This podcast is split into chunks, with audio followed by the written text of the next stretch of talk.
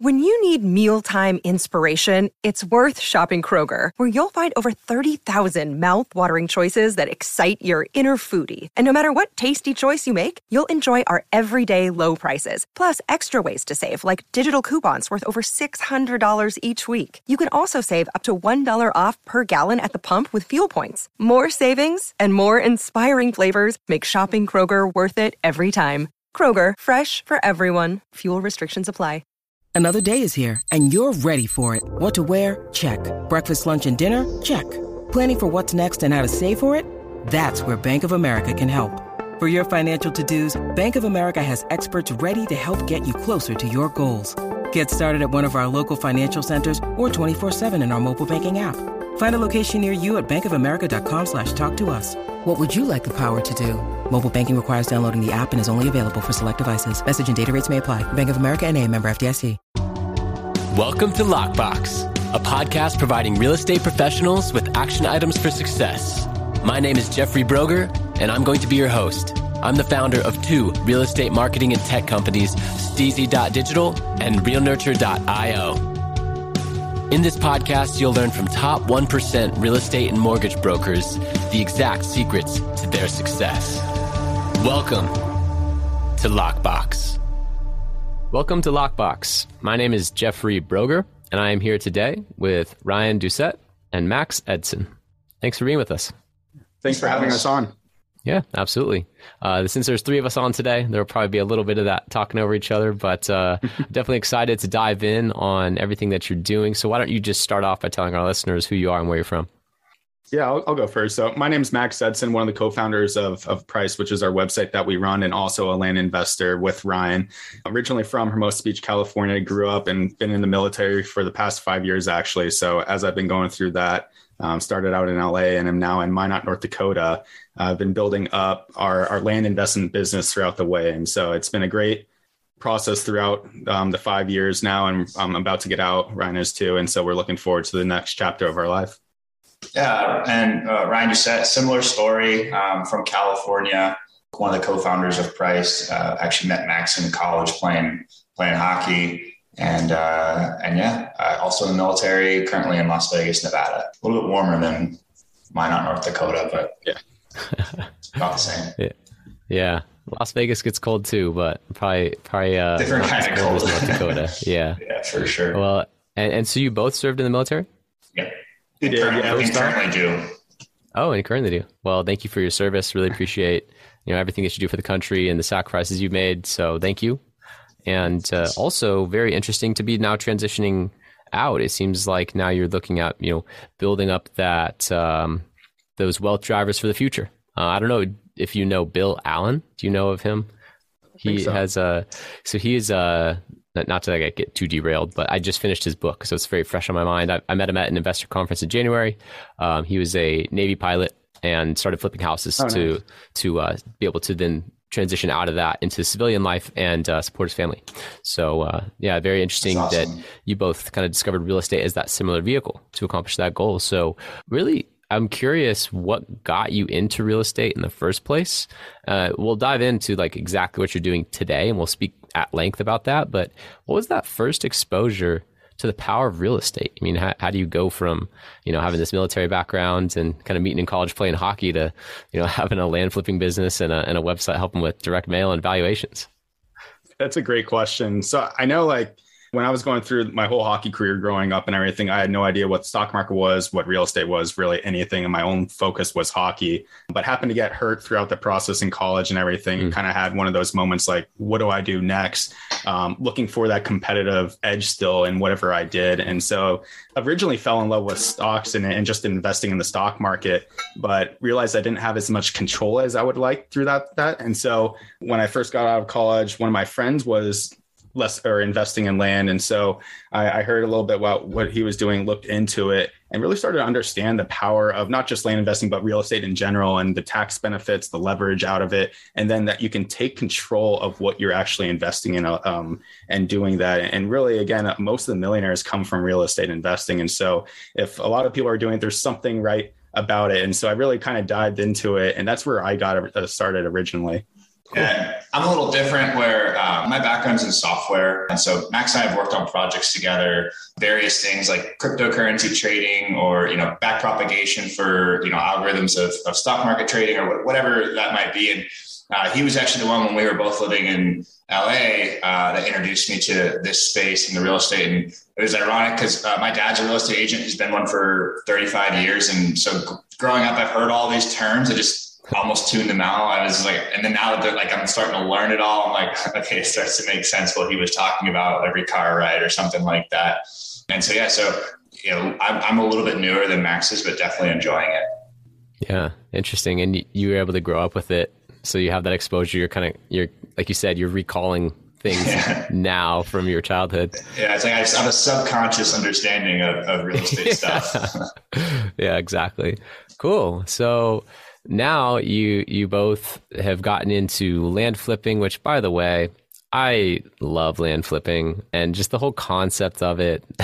you think about the before and after on HGTV of a flip where there's this house that's like destroyed and then after it's beautiful and then you think of a land flip and it's like here's a photo of the land before and here's a photo of the land after and it's exactly the same right. right. like the concept the beautiful that you can, thing yeah, you pick something up with with paper, you tie it up, and then you flip it. You did nothing to it, and you made money on it. Like I, I just I love the simplicity of of land flipping, and and to further reaffirm the value of land flipping for my listeners, properties as far as the the buildings on them depreciate, right? But the actual land is what is appreciating. And so I, I really find that interesting too, is, you know, we get so tied up in the building but the land is what it's all about. So, uh, yeah, I, would love to just now dive into kind of what you're offering today. And you, you not only are are uh, putting together your own land flipping deals, but before the podcast, was talking to both of you about how this website aspect came in.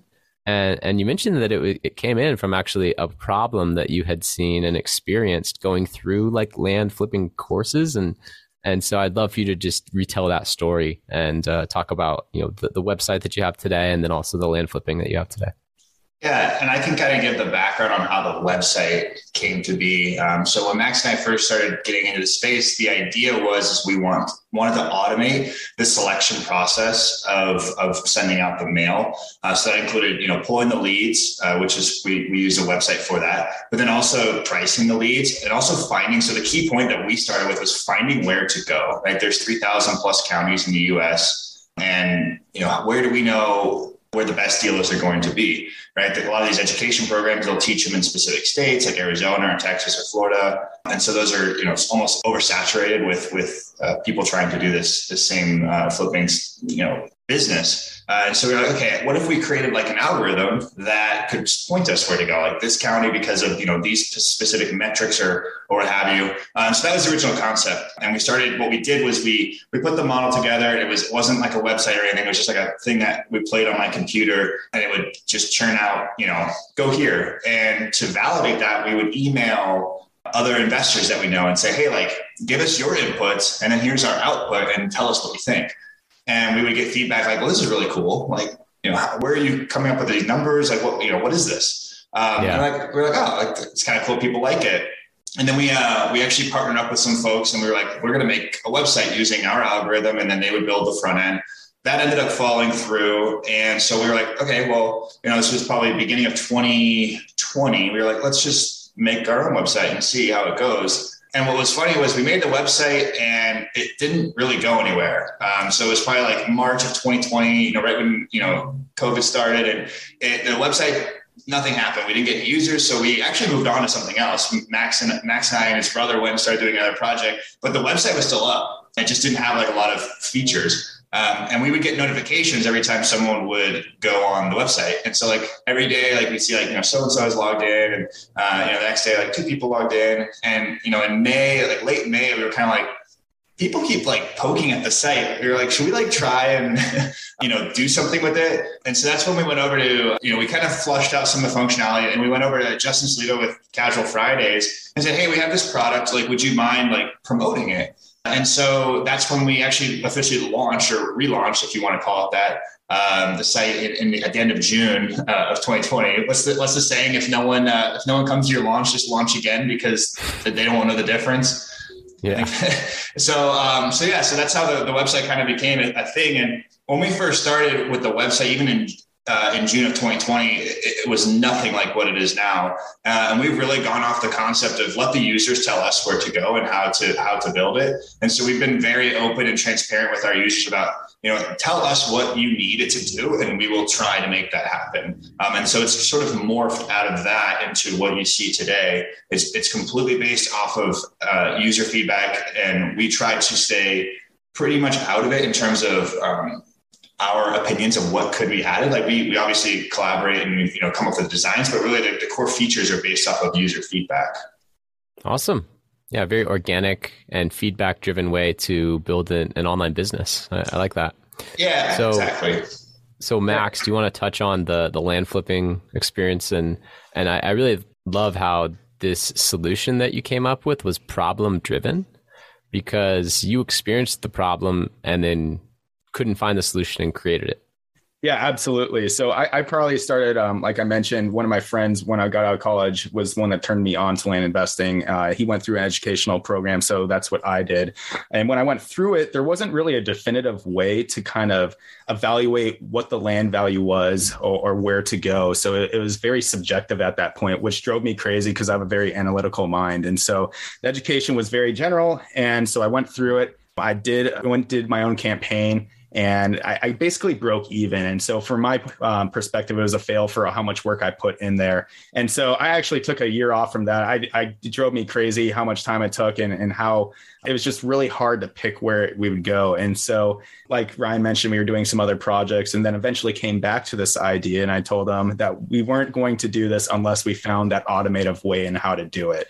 And so, the reason why we needed a new website, first of all, is our, our website's pryce.com, by the way, and that's P R Y C And the reason why we needed it is because we do something called like that's a blind offer campaign. So, not only do we send out letters to owners and off market owners saying that we want to buy their land, but on top of that, we actually put um, an actual offer price in that letter. So we say, hey, we want to buy your land for X amount. And to do that, we need to know how much that value is for that land that we're actually putting out there too. And so this whole concept was of aggregating a whole bunch of comps together in one database from sites like Zillow, Realtor, Land, Lands of America, Redfin, um, and a few other sites, basically creating a model off that so we know the valuation of each property lead that we download into um, an Excel file and then send out in a bulk mail campaign.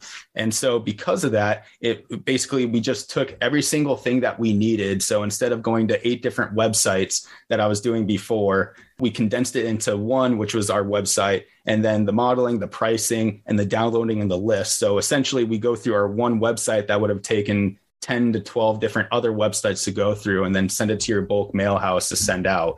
So it extreme, like it automated the process completely um, and fast tracked our, our acquisition process because now we weren't focusing as much on generating, I guess, getting the leads up front and just basically taking them in on the back end once we have that. So it, it was, it fast tracked our business tenfold, I would say, just from where we were today. And I, I don't think we would even be in the land investing space if we didn't create this product just because of how much time intensive it was and, and the amount of work that is needed to go about it. So from that standpoint, it, it has been awesome ever since because now we just focus on the deals and we flip them again. Like if a property is hundred thousand dollars, we'll usually offer, I don't know, three cents on the dollar. So, or 30 cents on the dollar. So 35, 30% or so and see where it takes us from there. We don't typically get them at that cheap, but we can get them for 35, uh, 50,000 on a hundred thousand. And then we flip it from there.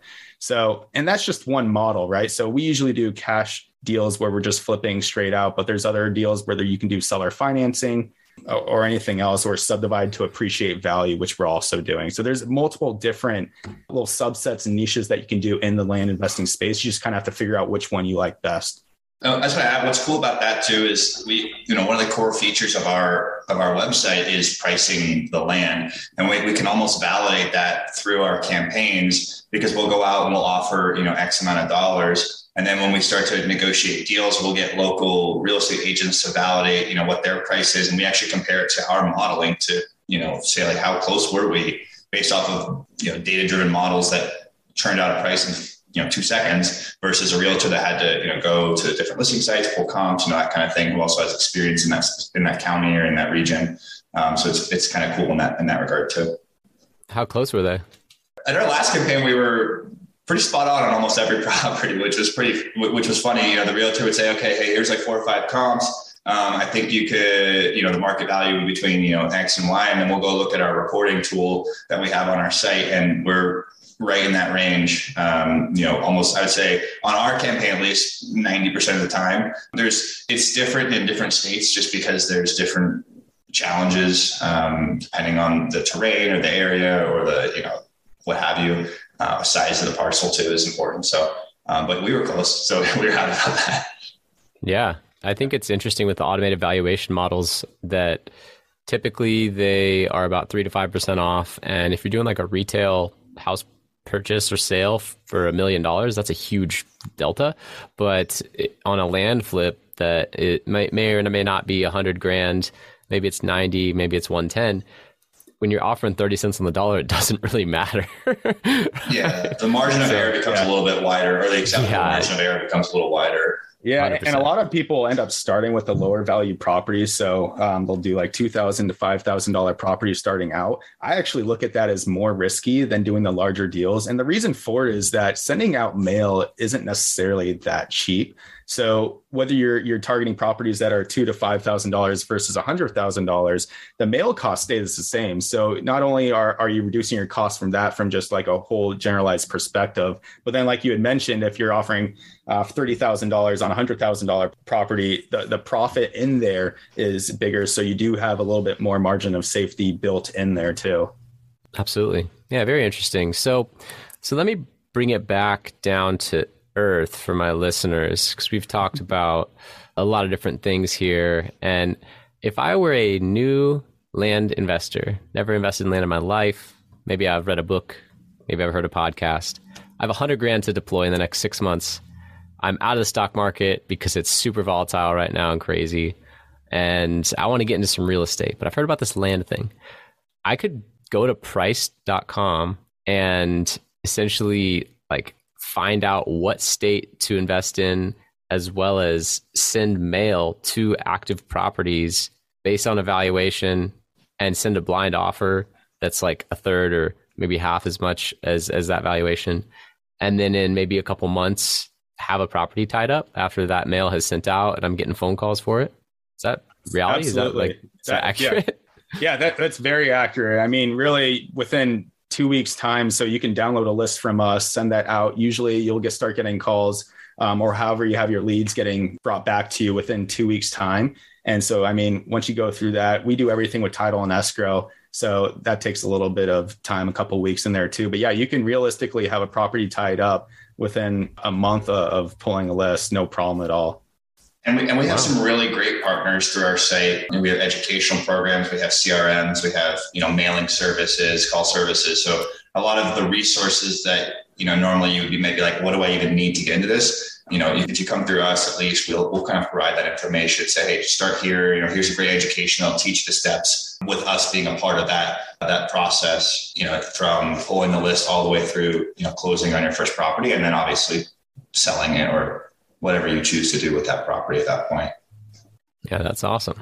So, and to Ryan, sorry, and to Ryan's point too, it, it is always best to get some sort of education first to understand um, the process too, because we are the website. We don't necessarily have the education piece, but to Ryan, what he mentioned, we have partners that do, and so just to understand that, kind of go through the learning curve is a really good way to just know the overall process. So you're kind of de-risking the situation as well.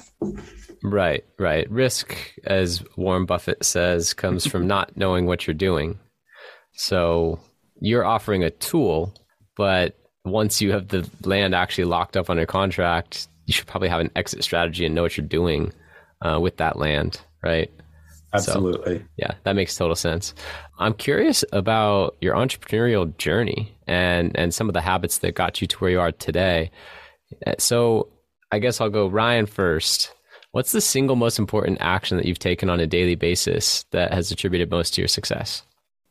we were just thinking about this before too. I would frame it from how priced was built because I think that's that's probably the most successful product Max and I have built together. Um, and it definitely came down to listening to our members and trying to do anything in our power to give them what they needed, right? Because I think one of the failures we had in the past was we built a huge, you know, complex application that we loved. Max and I did. We thought it was great but we didn't get any input from anyone else, right? And at the end of the day, if you're selling a product, you're not the one that's going to buy it. And so that was, you know, it was actually a really good failure because that was something that we experienced right before we started doing this project. And so we had that that mindset of, okay, if we're going to build something, one, it needs to solve an actual problem, right? We can't just do it because we think it's cool. But two, you have to make sure that you're listening to the people that are going to use the product. Um, and I think that that translates you know, in the form of quality customer support and a product that people feel like they have ownership of. Right. And, you know, like if you go to, you know, use a, a tool and you say, Hey, it'd be really great if it does this. And two days later, it does that. You feel like you're contributing to the success of that tool as well, not just being a, you know, along for the ride. Right. Yeah. Interesting. Max, I want to give you some extra time to think about that question because I have a follow up question for Ryan. Yeah. Uh, so, so on that, that feedback loop, what system did you put in place to create that client feedback loop? Because studying marketing and best practices for growth companies and, and really scaling, a big part of that is user feedback, right? And so I've heard about systems like net promoter scores, client surveys. Like, how are you collecting the data, like the physical actual system or tool that you're using? And then also, how regularly were you meeting on it with Max or with your team to say, hey, you know, not just like this one user had this one idea, but like 10 users said the same thing. Like this should probably be a feature and this is like a high priority feature, right? Like, how are you doing this? Yeah, so we were very sporadic at first and it was chaotic. We opened all avenues of communication when we first launched the site. So we had, you know, built in chat, we had email, we had our phone number, we had Zoom calls, any way we could connect with a user, we tried to.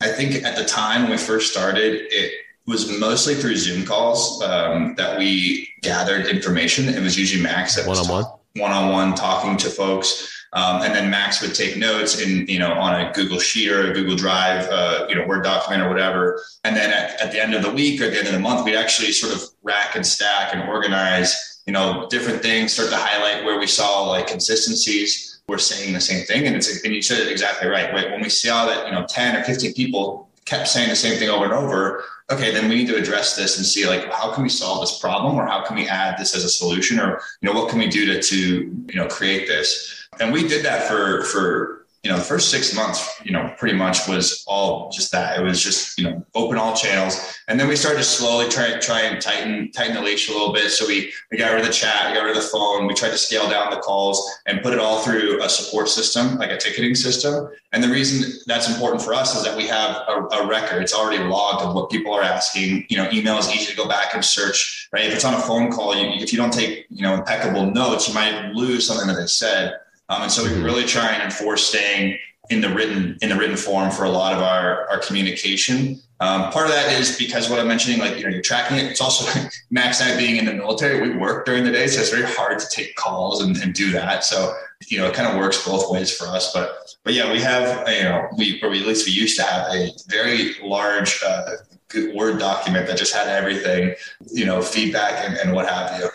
Just a novel. Like yeah, I mean, it was it was really cool though because you start to you start to see patterns and and you start to and you know what's really cool too is you get these really interesting ideas sometimes you know and mm-hmm. we've we've implemented stuff that maybe only one person says right but you know someone will say something and then Max and I will talk about it you know during our weekly sync and be like that's kind of cool like we think that would be uh, you know a cool concept I think you know, like the the comp report tool, which is one of my favorite tools, was kind of based off of that, where someone's like, "Hey, it'd be cool if we had this one thing," and and we were like, we kind of ran with that and added it, and then once we added it, other people were like, "Hey, this is cool. Could it have this? Could it have that?" So kind of right. presenting the initial idea, and then that allowed for more feedback.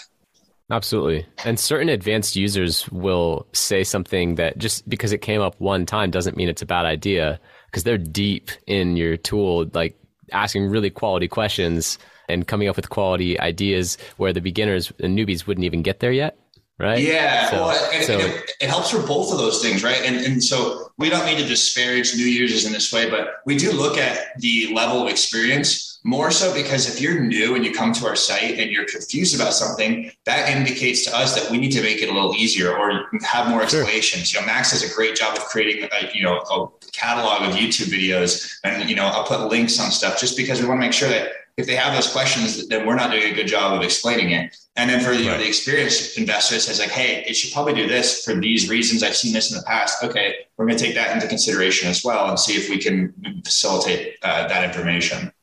Yeah, I love that. That's super cool. Well, great answer. I love the closed feedback loop and and just continuing to receive feedback from your users, then building a product for them.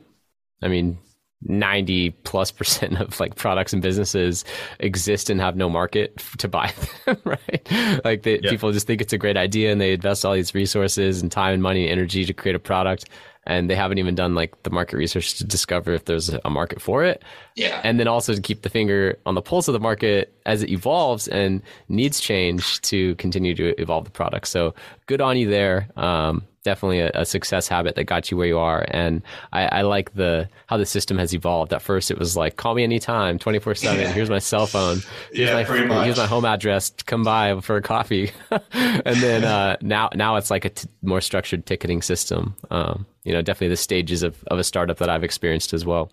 So back to Max. I mean, I think you had like good eight ten minutes to think about the answer yeah. to this question. So it, it better be a good one. But what's the single most important action that you've taken on a daily basis that has attributed most to your success? I think honestly, this it's very simple, but it, it's really powerful. It's just writing down a list of tasks to accomplish throughout the day. So a lot of the times you'll go throughout the day, but not really sure of what you're trying to get done to really kind of push your way forward. So what I'll do in the morning is I'll wake up and then really think about what do I want to do to whether it's bettering our business or something else to really propel forward. So just writing down that list and just having a, a driven goal to get what I need to get done is really helpful. And then it can, is um, along with that, is to really kind of sequence out my time to know what I need to do and when as well. So that that has been super helpful. And again, just like little baby steps, nothing too crazy, but uh, like little tiny projects every day can add up to a really big thing in the end. Just because we do so much incremental building each day and in each week and each month that it really helps kind of prioritize things. And so that's been really helpful and just being consistent in your work. So there's a lot of times you, you, hear business owner or entrepreneur and it sounds really sexy, but underneath the surface, it, it's a lot of hard work and it's not always fun stuff to do. And so just knowing that you have to get done the tasks that aren't the, the sexy tasks, um, whether it's just admin work or just like putting stuff into folders, it, it really helps you stay organized. And, and again, it, it, allows you to do the bigger things when they come up. So that's probably been the biggest thing for me that has helped me at least been successful, like moving forward, at least in this project than, than others in the past and learning from those mistakes. Yeah, makes sense. The list is key. I mean, just putting down on paper what's in your head, but then I think you mentioned like then putting it onto your calendar and like scheduling it and, and yeah. that, that next step is is really the the critical jump to you know where things are scheduled, they actually get done. Yeah. But if they sit in my head, they they'll just keep me up at night.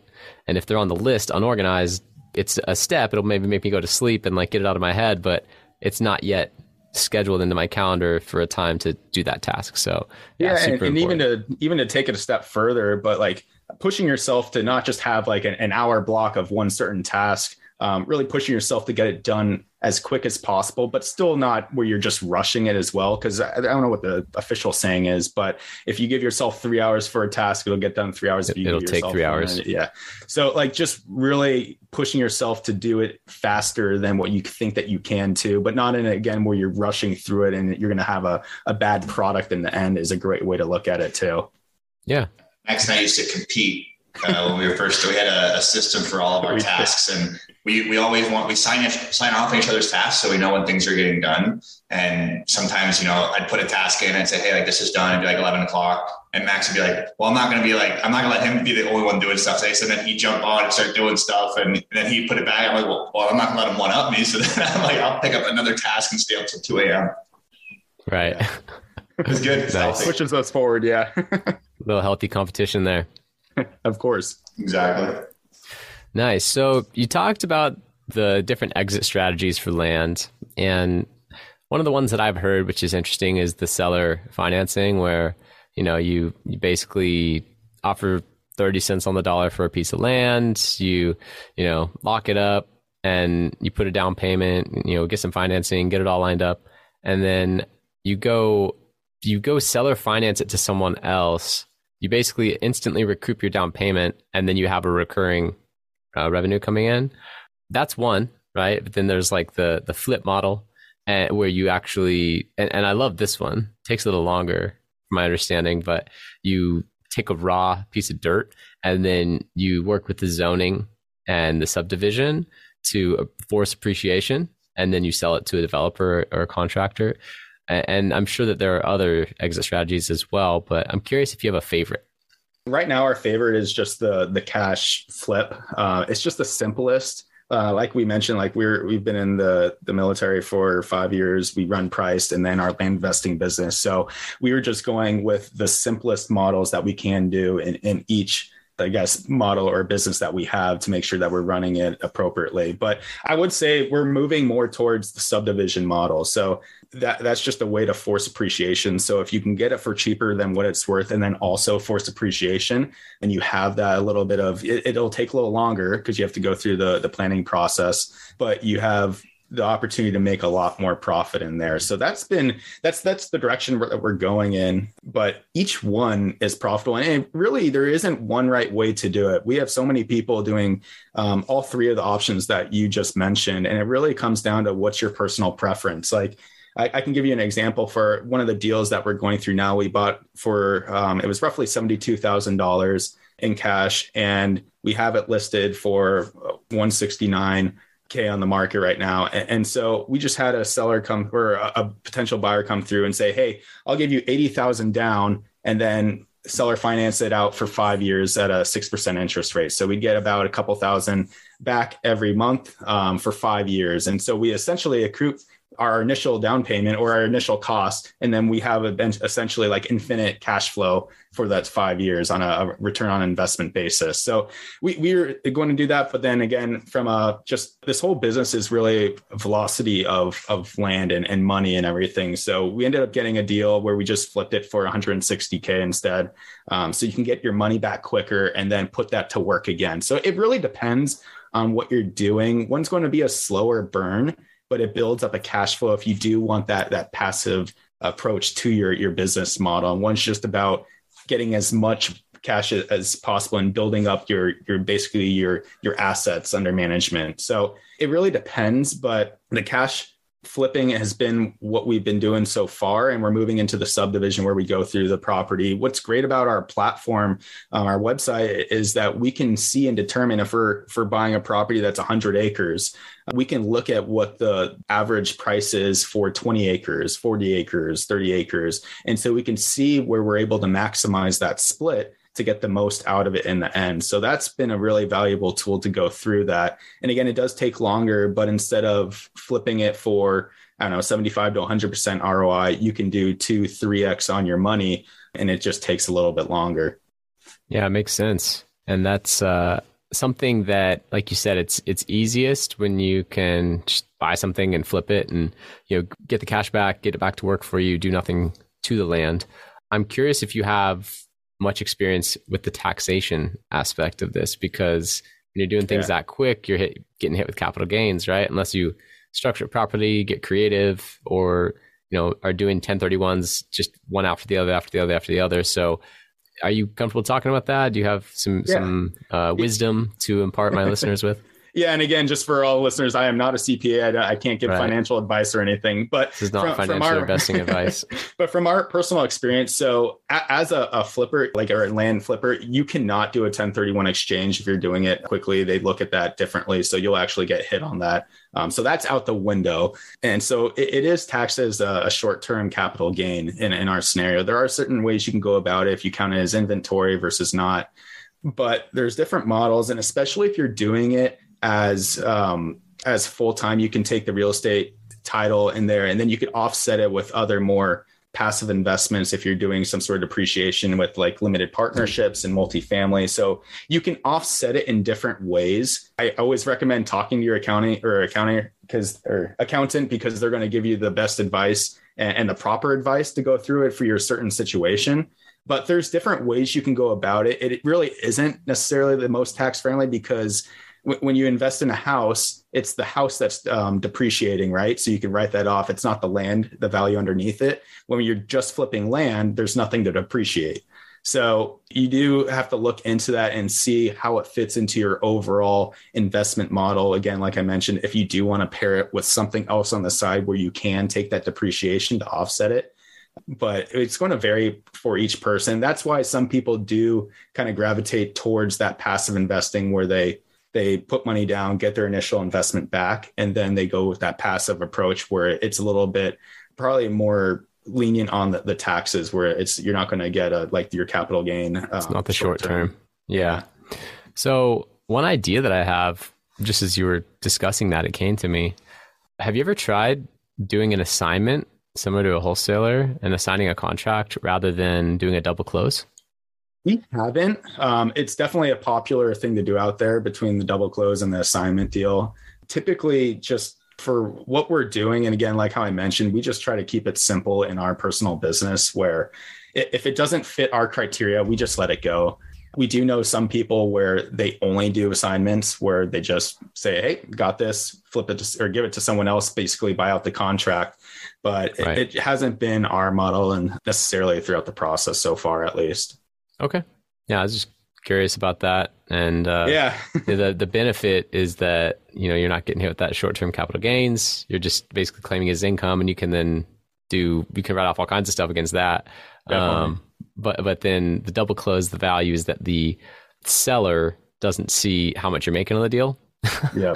so there's also that factor where when they see you're going to make 70 grand on the deal or whatever, then they might they might kill it. So yeah, it's it's interesting. Uh, there's a lot of different ways to skin the cat, but uh, you've definitely come up with a, a valuable tool in the space. I mean, your users are giving you such great feedback to then go deploy and, and develop a better product day by day that uh, you know I can only imagine that what this will be in a couple years. So really excited for you guys, and uh, I'm curious if there's a question that I should have asked you, or if there's anything that you'd like to expand upon from earlier the only thing I would say is again, like if you are invested or interested in land investing, yeah, please check out our platform prycd.com. It's really unique. And especially because if you go to Zillow, Realtor, Redfin, any of those MLS listing websites, you're not going to see, if you look up land, any sort of valuation on it.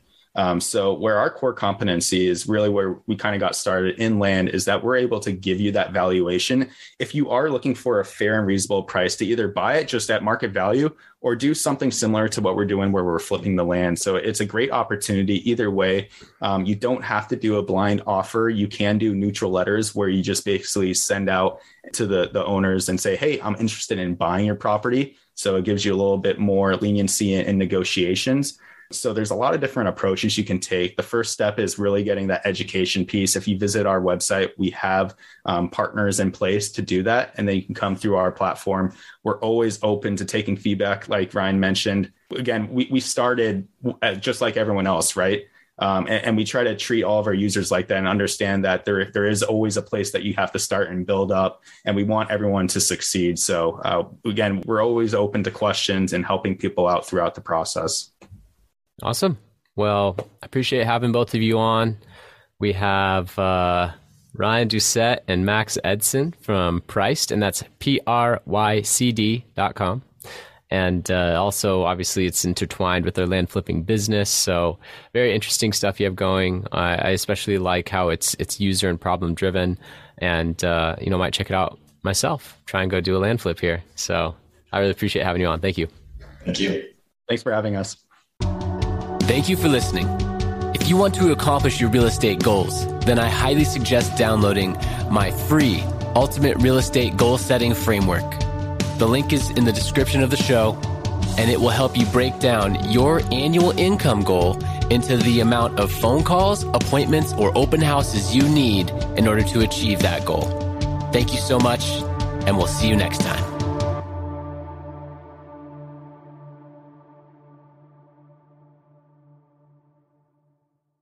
This podcast is a part of the C Suite Radio Network. For more top business podcasts, visit c-suiteradio.com.